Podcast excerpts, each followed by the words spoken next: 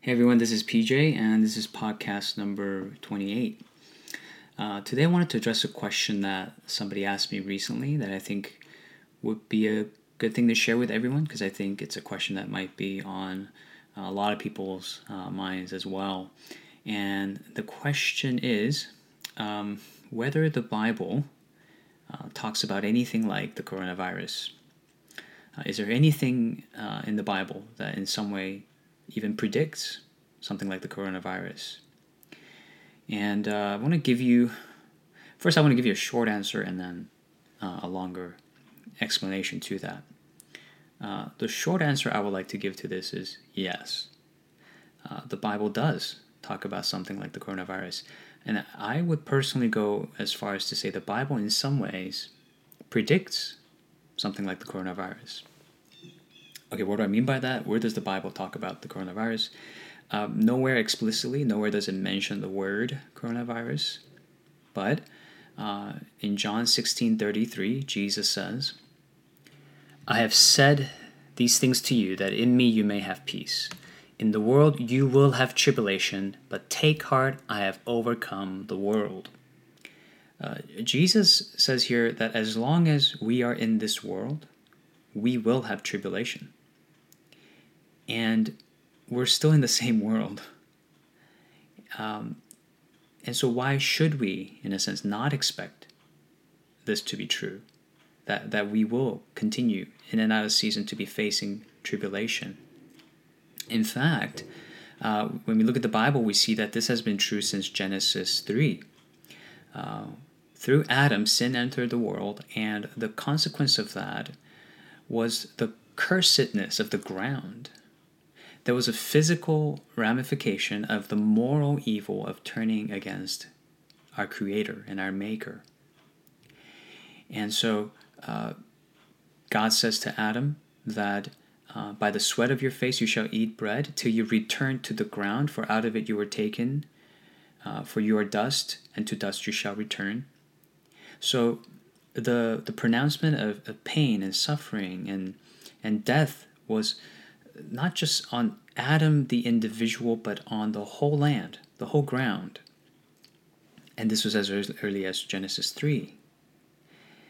Um, and then throughout the, the Bible, we also see the role that the enemy plays, that Satan plays as well.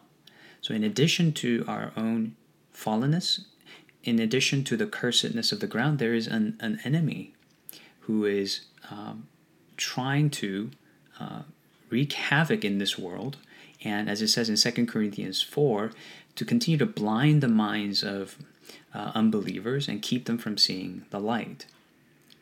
And in that passage, it goes as far as to describe Satan as uh, a god of this world with a little g. And that is to say, uh, even though Satan no longer has dominance on this broken world because of what Jesus has done, he does have influence. He does influence uh, a lot of things in the world. Uh, John 12 31 also says Satan is the ruler of this world.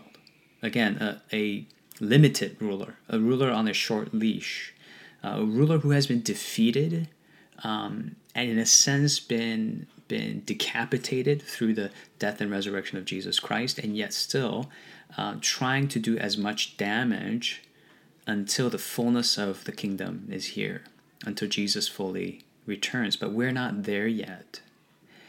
And therefore, uh, it, it shouldn't surprise us that we still see the influence of evil, of the evil one in this world, and that's why we're taught to pray, um, deliver us from the evil one. And, and we are to hold on to the hope we have in the resurrection of Jesus Christ, who defeated this enemy uh, once and for all and promises to return and remove all of the enemy's influences just as he had removed this dominance. And not only that, he will remove the curse that was on the ground by bringing to us a new land, a new kingdom.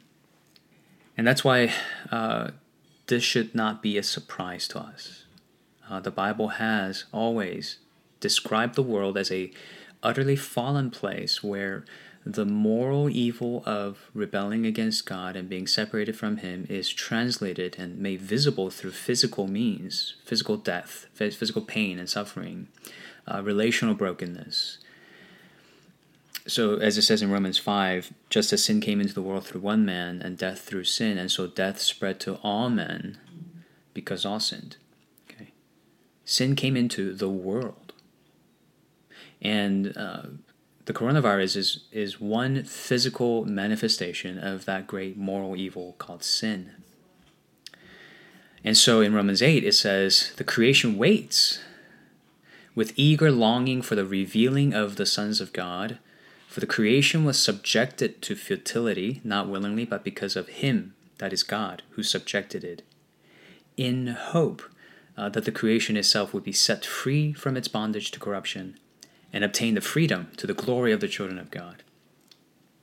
Uh, and it says in verse 22 For we know that the whole creation has been groaning together in the pains of childbirth until now. And not only the creation, but we ourselves, who have the first fruits of the Spirit, groan inwardly as we wait eagerly for adoption as sons, the redemption of our bodies. So, what is this groaning? What is this futility that, that creation is subjected to? What does that look like? It looks like COVID 19. And therefore, we cry for this uh, restoration and uh, the new creation that God promises uh, with hope. And so, this has been the biblical description of the world, biblical description of humanity, and biblical uh, description of what our true hope is from Genesis to Revelation. Uh, and it says in Hebrews uh, chapter 11, uh, talking about the Old Testament saints, it says there, uh, they all died in faith, not having received the things promised, but having seen them and greeted them from afar, and having acknowledged that they were strangers and exiles on the earth. So they didn't see the promise of God truly fulfilled, but they had to see it from afar while they were strangers and exiles on the earth. And then it says in verse 14 For people who speak thus make it clear that they're seeking a homeland. If they had been thinking of that land from which they had gone out, they would have had opportunity to return. But as it is, they desire a better country. That is a heavenly one. A heavenly one. Okay, so this is very clearly telling us that the Old Testament saints, their ultimate hope was not in uh, no longer being a physical stranger in physical exile in the physical land. Their ultimate longing was for a better country, and that is a heavenly country. And it says, therefore, at the end of verse 16, God is not ashamed to be called their God, for he has prepared for them a city. A city. He has prepared for them a city. And what is a city? We find out in Revelation 21 uh, the King of Kings and the Lord of Lords brings his city out of heaven down to earth. Uh, it says in chapter 21 Then I saw a new heaven and a new earth, for the first heaven and the first earth had passed away, and the sea was no more. And I saw the holy city, New Jerusalem, coming down out of heaven from God, prepared as a bride adorned for her husband. Now, notice it doesn't say here that the holy city was prepared down below.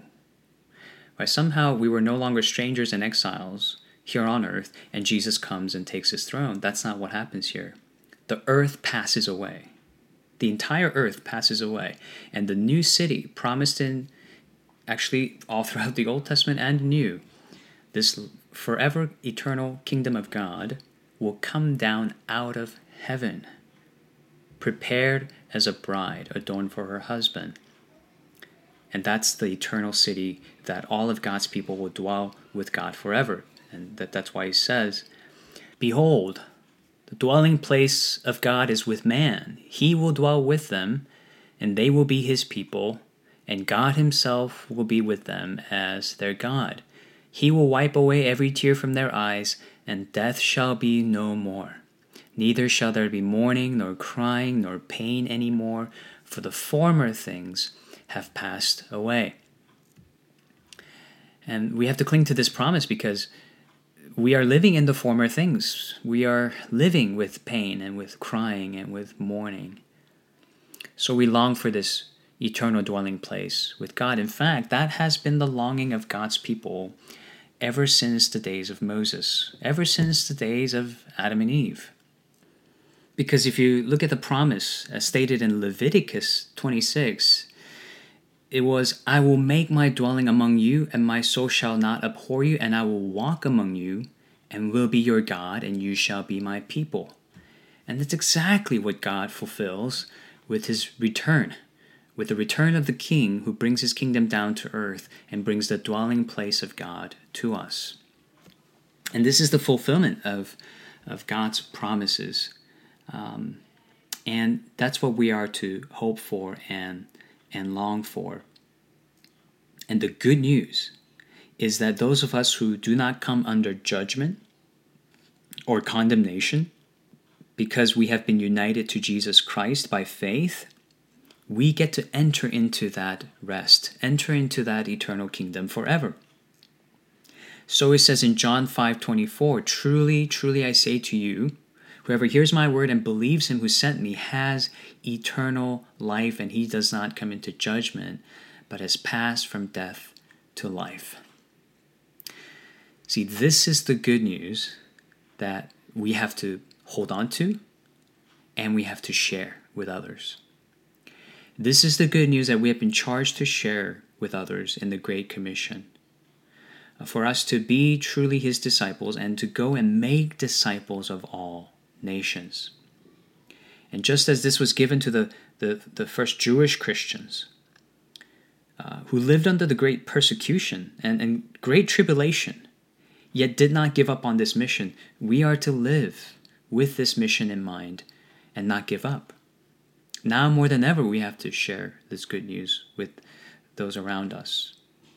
And we have to prayerfully consider how we might go about doing that. Who can we share this with?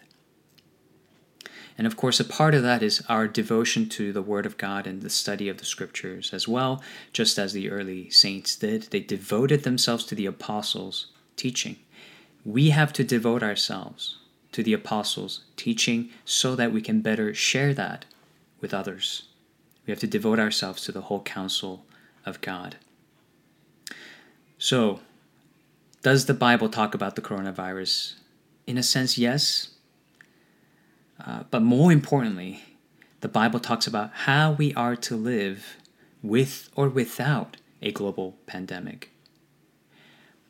I hope our focus will be here that in and out of season, our focus will be on holding fast to the good news of Jesus Christ and prayerfully, diligently sharing that good news with those God had placed within our influence. That we will continue to be His disciples who make disciples, so that through us, His kingdom will be announced and made more visible until it is here in fullness. This is the mark of God's people. So let's, as a church, be marked by this this very simple yet very hopeful uh, gospel. And let's gather together continually in worship, in fellowship, and, and in growing in our discipleship so that we can focus on this goal.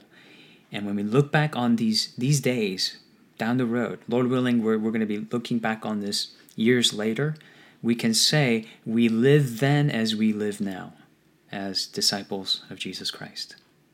Let's pray that for ourselves and let's pray that uh, for one another. Let me say a quick prayer. Father God, I pray that you would give us courage, that you would uh, encourage us so that we would take the gospel to those who need to hear it, to those who need to receive it and find hope through it, and that we will not lose heart in pursuing this uh, mission, going on this mission with you during this time, but help us to stay purposeful and focused on your kingdom and seek first your kingdom and your righteousness. I pray this for all of our church members and also the all the body members of the body of Christ all around the world. We pray in your son's name. Amen.